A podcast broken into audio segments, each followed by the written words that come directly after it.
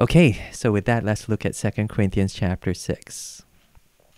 Working together with him, then, we appeal to you not to receive the grace of God in vain. For he says, In a favorable time I listened to you, and in a day of salvation I have helped you. Behold, now is the favorable time. Behold, now is the day of salvation. We put no obstacle in anyone's way so that no fault may be found with our ministry. But as servants of God, we commend ourselves in every way by great endurance in afflictions, hardships, calamities, beatings, imprisonments, riots, labors, sleepless nights, hunger, by purity, knowledge, patience, kindness, the Holy Spirit, genuine love, by truthful speech and the power of God, with the weapons of righteousness for the right hand and for the left, through honor and dishonor, through slander and praise. We are treated as impostors and yet are true, as unknown and yet well known, as dying and behold, we live, as punished and yet not killed, as sorrowful yet always rejoicing, as poor yet making many rich, as having nothing yet possessing everything. We have spoken freely to you, Corinthians. Our heart is wide open. You are not restricted by us, but you are restricted in your own affections. In return, I speak as to children. Widen your hearts also. Do not be unequally yoked with unbelievers, for what partnership has righteousness with lawlessness? Or what fellowship has light with darkness? What accord has Christ with Belial? Or what portion does a believer share with an unbeliever? What agreement has the temple of God with idols? For we are the temple of the living God, as God said, I will make my dwelling among them and walk among them, and I will be their God, and they shall be my people. Therefore, go out from their midst and be separate from them, says the Lord, and touch no unclean thing. Then I will welcome you, and I will be a father to you. And you shall be sons and daughters to me, says the Lord Almighty. It's amazing that God says, I will be your father, verse 18, and you shall be sons and daughters to me. It reminds me of that quote by J.I. Packer. And this was sent to me by uh, Pastor Tom at my church. He reminded me of this. I, I forgot it was even in Knowing God. But J.I. Packer writes that Father is the Christian name for God. And so unique for Christians to be able to call this amazing, seemingly unknowable, almighty God Daddy, Father. And he calls us his children. You shall be sons and daughters to me. Um, I mean, he says in verse 16, I will be their God, they shall be my people. But then he builds into this family relationship, not just God and people, kind of like prime minister and citizens. That's already quite a privilege to be in God's kingdom as his citizens. But to be his son and daughter. Uh, this is what God says to his own son, to Jesus but it's transferring all those rights and loves and privileges of Jesus Christ onto us. And that's the amazing thing that God pronounces upon us. In between, he says, verse 17, therefore go out of their midst, be separate from them. There needs to be a distinctiveness. Therefore, in our identity, in our thinking, in our actions, we need to separate ourselves from the world and touch no unclean thing, and then I will welcome you. There is a distinction. And the context to this is verse 14. This whole section from verse 14 to the end, he says, Do not be unequally yoked with unbelievers. What partnership with righteousness with lawlessness? What fellowship light with darkness? And this unequally yoked, uh, at times, is often used to describe, you know, marriage with unbelievers. And this verse will be quoted, you know, do not be unequally yoked, do not be married to an unbeliever. I think it has, yes, that peculiar application, but it's wider than that. It's almost saying being known as an unbeliever. And it's almost as if removing every distinctive thing from your church that makes it of Christ and just trying to make it as relevant as possible to the world, such that it looks like another club, another association, an unbelieving church, if you like, being unequally yoked with unbelievers.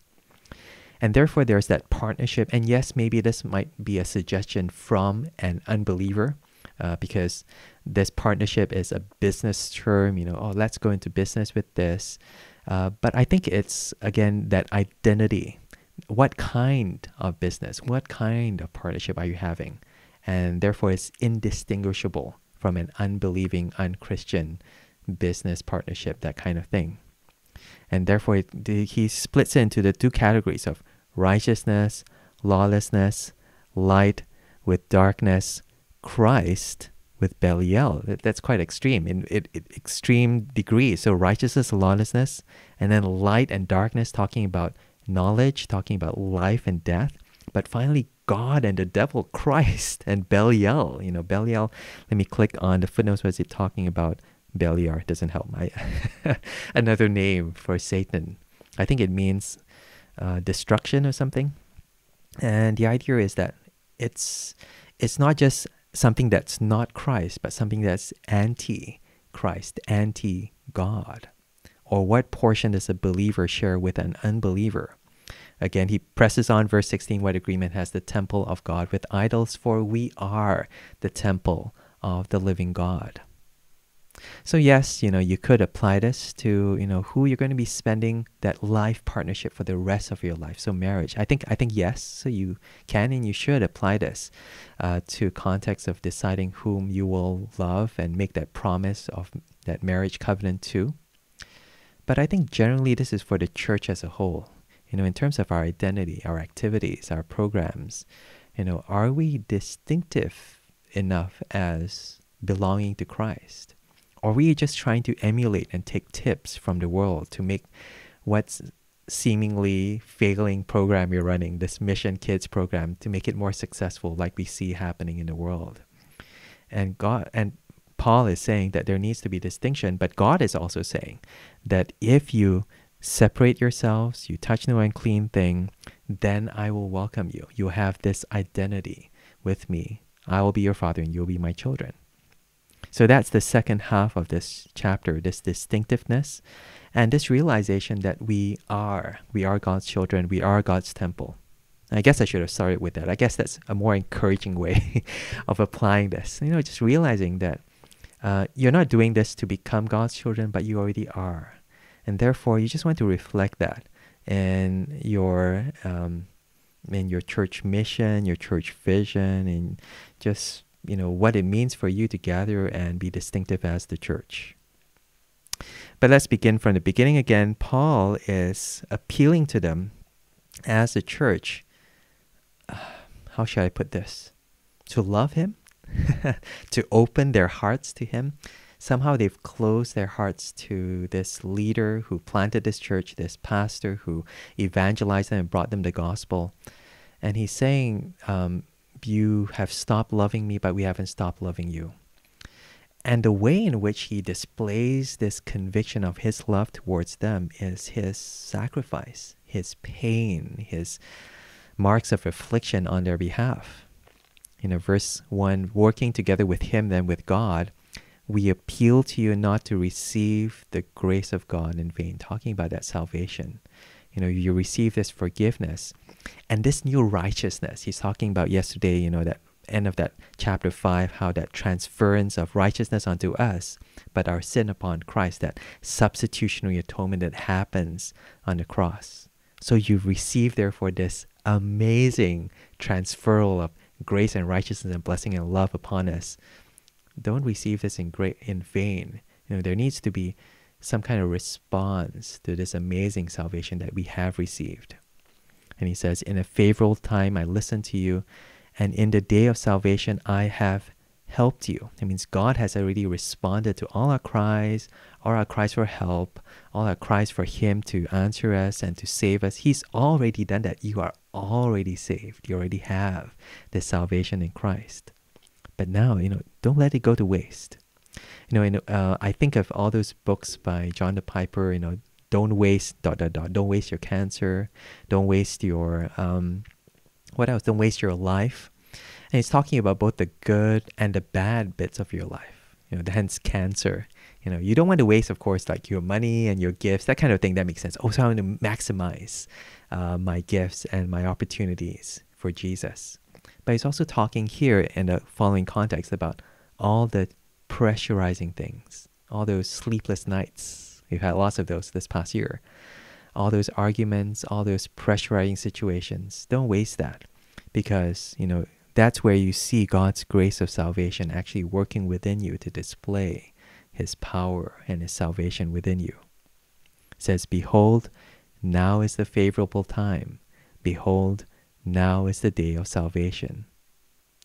You you might apply this to non-Christians, you know, now is the time for you to respond to God's salvation and that's true. You know, don't waste that opportunity. If you hear this, you know, God is speaking to you and offering you that gift of grace.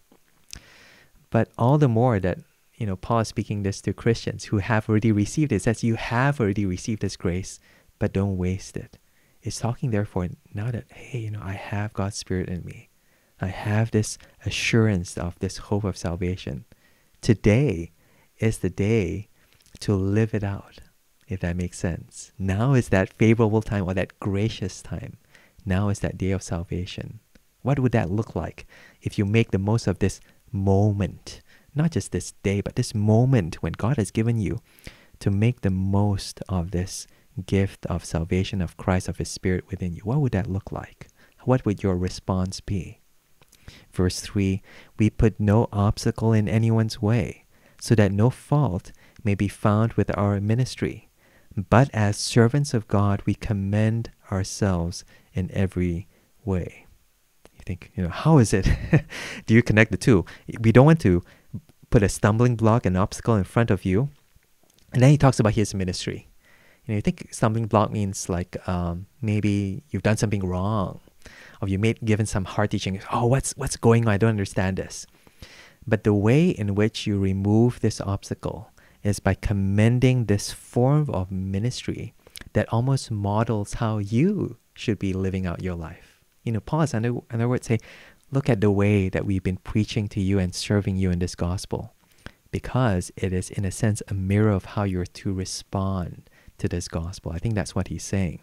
So that's why he says he commends ourselves. You think, and usually when you think that word commend, you go, uh oh, you know, here's a guy who's not being very humble. He's talking up his ministry, but no, look at what, look at the things he puts in his CV, the kind of things he commends because it's all his scars It's all the kinds of things that you almost don't want to commend to others because it's so embarrassing or it's so shameful because which parent will tell their, tell their kid, oh, you grow up and become a suffering minister of Christ. You know, you grow up, become a doctor, live a good life, earn the pay, and then you can help other people or become, um, I don't know, lawyer, engineer, that kind of thing. It reminds me of how one pastor in my church, uh, Pastor Andrew, once said to his dad, he says, you know, Dad, uh, I think I want to be a minister. And he meant a pastor, obviously. And the dad was, had his newspaper out, and he went, and he didn't even put out his newspaper. He said, mm, good. Minister of Finance would be good. and still is thinking of those categories. Those are the kind of things you would commend to your children. Be this kind of successful or this kind of um, comfortable person, life, job description. But Paul says, I'm going to commend to you what we do that is so difficult and so painful so that you too will choose to live this life that really displays the grace of God working in you. So look at what he commends, commends to them by great endurance in afflictions, in hardships, in calamities. And these are big, big categories, you know, hardships, afflictions, calamities. You know, maybe he's been in a situation whereby his life was in danger. You know, he has put himself in places where, you know, it's not safe. you know, Paul, where, where you know, he, he's gone to places and the journey itself was dangerous. But then it gets more, more and more personal. Verse, five, verse 5 beatings, imprisonment, riot, labor, sleepless nights, hunger. And now this is personal. He was beaten, not just he saw a beating, he was imprisoned. You know, he was, when he talks about riots, not that he got involved in riots, but the riots were started by him. People wanted to kill him. Labors, you know, that, that hard work, you know, the times when he had to work to support himself. And he saw that as a privilege. He did that intentionally so that he could provide the gospel free of charge, but still was hard sleepless nights and hunger. You know, um, one of the things that I do fear about doing this kind of thing is I, I don't want to give the impression that any of this is easy or that it just goes like that. It gets easier. I mean, when you build that habit, you build that routine. But I remember again just how hard it was starting out preparing for those sermons by having to do all those readings and just agonizing over the text. And then during the course of that, you'll suddenly have all these horrible things happening. You know, someone will be upset with you, and then, you know, you'll get sick, and then you have to deal with all that as well as ministry. You have to deal with more people relationships, people misunderstanding what you're saying, and then hating you and then slamming the door in your face. That's happened to me as, as well in the past, and oftentimes my fault. But still, that happens all in the course of that ministry. And sometimes I wonder when we get too hypothetical in terms of these illustrations, you know, as pastors, as leaders, we talk about some other pastor who has, you know, gone through an amazing amount of pain and we quote them or the way we quote Paul and we don't dare reveal of some of that insight into what we're going through or maybe we're embarrassed because we haven't been through it you know we give people the impression that this is unusual that this is not normative. But get this again, Paul is pointing to his quite intense pain. I would say that, you know, quite intense suffering, quite intense affliction. That is not normative even amongst most Christians. But he's saying this so that you might respond in the same way when you get an opportunity to live out the gospel and it might cost you in a certain way. He's hoping that you too will not hold back that love, but also that response to the gospel verse 6 by purity, knowledge, patience, kindness, the Holy Spirit, genuine love. You know, this this idea of purity and just watching the ways in which we interact with one another and also carefulness in ways in ways in which we live out our own lives. Um, if you watch that, if you're able to watch your life, you know, with and again, knowledge and patience and kindness, these are all relative words that, you know, shows love in a in a non-flashy way, if I can put that way. You know, that, that actually bears one another. Patience is thing to you know, patience means bearing with one another, bearing is sometimes with other people's sins as well. And then kindness, responding always in a gentle way. And also with that Holy Spirit and genuine love. Actually, you know, sometimes I have to tell myself, love these people. You know, don't just don't just preach at them, just do it, but actually have that genuine love. Can I just say that if you did these kind of things, and it is hard, you know, even as a young Christian, you started focusing on these things, focusing on purity, focusing on kindness, on patience, on genuine love, on the Holy Spirit, on its that indwelling and that communing with God and prayer and just awareness. God can use you for the rest of your life. a lot of people think that the way in which to start ministry is learn the Bible and learn and and you know look at what I'm doing. I mean I, I I think that's really important, and that does shape the way in which we then bear fruit for that salvation, that kindness, and that love, and so on and so forth. But then if you're able to focus on that instead of trying to find what opportunity do I have, you know, to go into ministry, what job can I apply for, what course? That's the thing. Everyone is so preoccupied with finding that next course to go for so that they can learn the next skill and find that next jalan, that next opening to go into that church or that. Friends, you know, if you just focus on that character trait of purity of kindness, of patience, of love, of the Holy Spirit, of just loving one another, God will be able to use you for your entire life. In fact, it will be just so obvious. You will stand out, might I say, compared even to all those eggheads who can who know the Bible inside out and Hebrew and you know, your love and your integrity of wanting to love others. You know, that will be such an amazing, amazing testimony to your adequacy, not your inadequacy, maybe in some in lots of areas, but also your sufficiency and that God has given you that character to be able to serve Him in a way that reflects God's character in Christ. Verse 7 By truthful speech and the power of God, with the weapons of righteousness for the right hand and for the left. And because these are grouped together, I think it's talking not just about power, power for the sake of power that God displays, but it's talking about the Bible Hence, truthful speech and then the power of God and the weapons of righteousness is talking, therefore, about that equipping.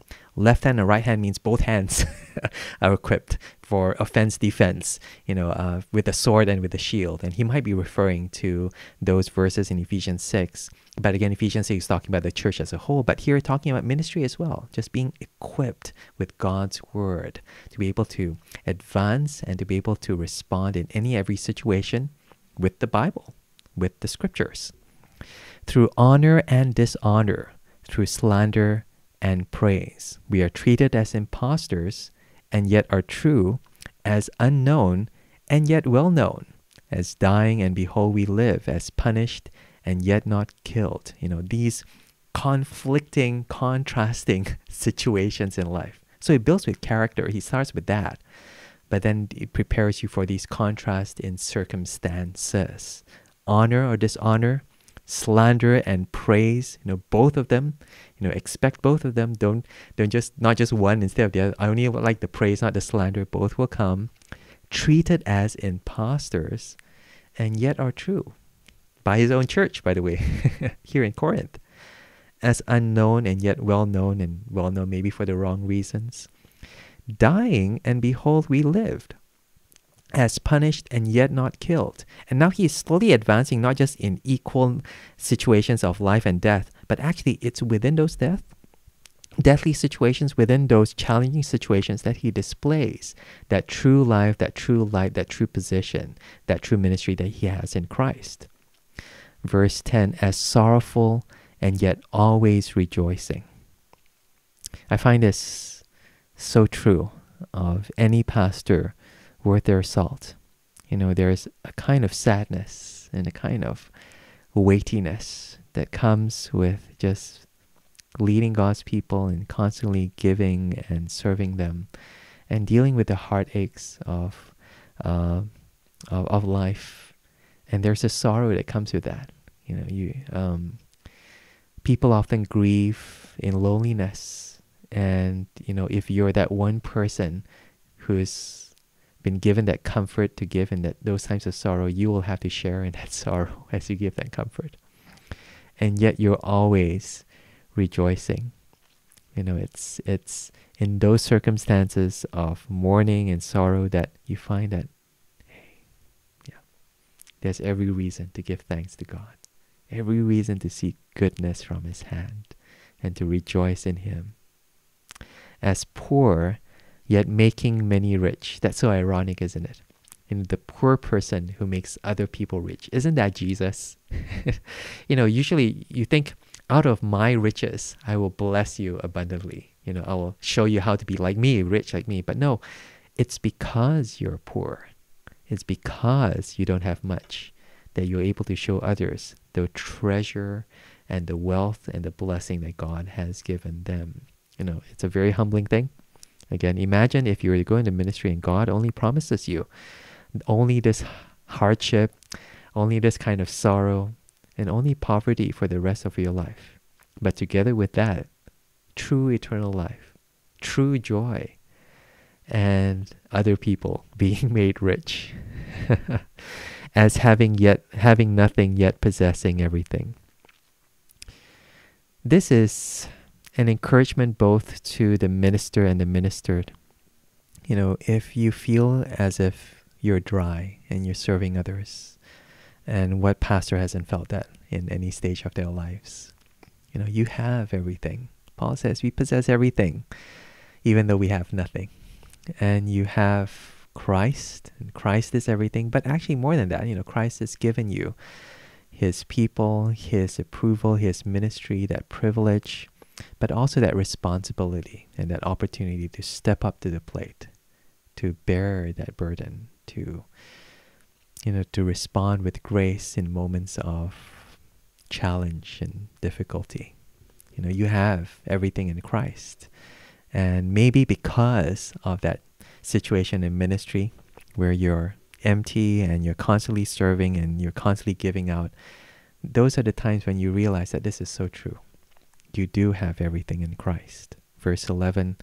Oh, yeah, but I said that's for those who are ministering, but for those who are ministered, uh, for us again to look at those who are serving us in this way, you know, again, if you have a pastor like this, what a joy, what a privilege it is to have a pastor like this, and to say, hey, it is through him that we see how Jesus really has blessed us with everything.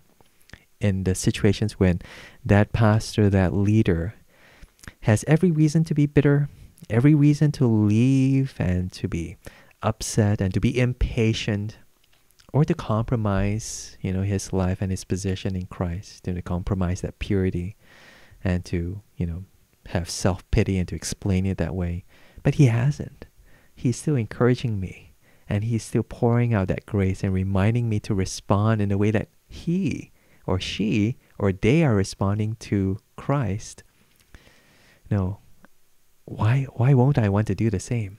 I want I want I want to imitate that kind of walk, that kind of faithfulness, that kind of service before Christ. Hmm. I think verse 4 especially as servants of Christ. I think is is it the word deacons? Let me just look this up. Bear with me. Um, this is Second Corinthians chapter chapter six. Uh, I'm just looking at my Hebrew Bible and just checking up Second Corinthians chapter six. Sorry, I know I'm kicking myself in the foot because if this goes over an hour, then I have to split it apart again. And we really want to keep it as one single recording to upload onto Instagram. So I want to keep it short. I'm just curious. Verse 4. Uh, verse 4, uh, where is it? There it is. Rather in Panti, uh, ourselves as diakonoi. Yeah. So, you know, as God's deacons, you know, Paul uh, and I, I, am just thinking again of that comment um, that Yen Ping made in that video about how sometimes we like that term deacons. We are chasing after that position. We want to be called deacons in church, and then we will be able to serve. But you know, for Paul, know, as an apostle, for him, when he uses that word diakonos, or diakonoi as plural, he's saying we are servants, we are slaves you know, we are table waiters. Again, uh, that picture of that waiter in a restaurant who is serving you. You are the one enjoying your food. Say, I like the check, please. I like some more drink, please. And they serve you. And Paul is in that kind of position. And he sees it as a privilege to be able to serve them in this way. You know, for us to, you know, if you want to aspire to this kind of ministry, uh, aspire to that. To be in a position whereby you are serving others at maybe even the cost of yourself, your own comfort and your own privilege. Verse 11 We've spoken freely to you, Corinthians. Our heart is wide open. He does this out of love. He truly, truly loves this church, this people who've not responded in the same kind of love. Our heart is wide open. You are not restricted by us, but you are restricted in your own affections. In return, I speak as to children. Widen your hearts also. Open up your hearts to us. And so it's a call to a response to Paul, you know, as children. I think that's why he talks about God. It's a response to them, for them to respond to God as his children. You know, these affection responses, you know, this just a kind of regard for your leaders in a way that recognizes all the things that they've done in the name of Christ for our good, for our benefit, for our growth, and for our building up as God's children and God's people. How amazing it is to have leaders like this. How amazing it is to serve as leaders like Paul, as servants, as slaves of Christ. Why don't we pray? Heavenly Father, thank you so much that Jesus served us. He gave his life on the cross that we might be forgiven, that we might receive this grace, this gift of reconciliation with you.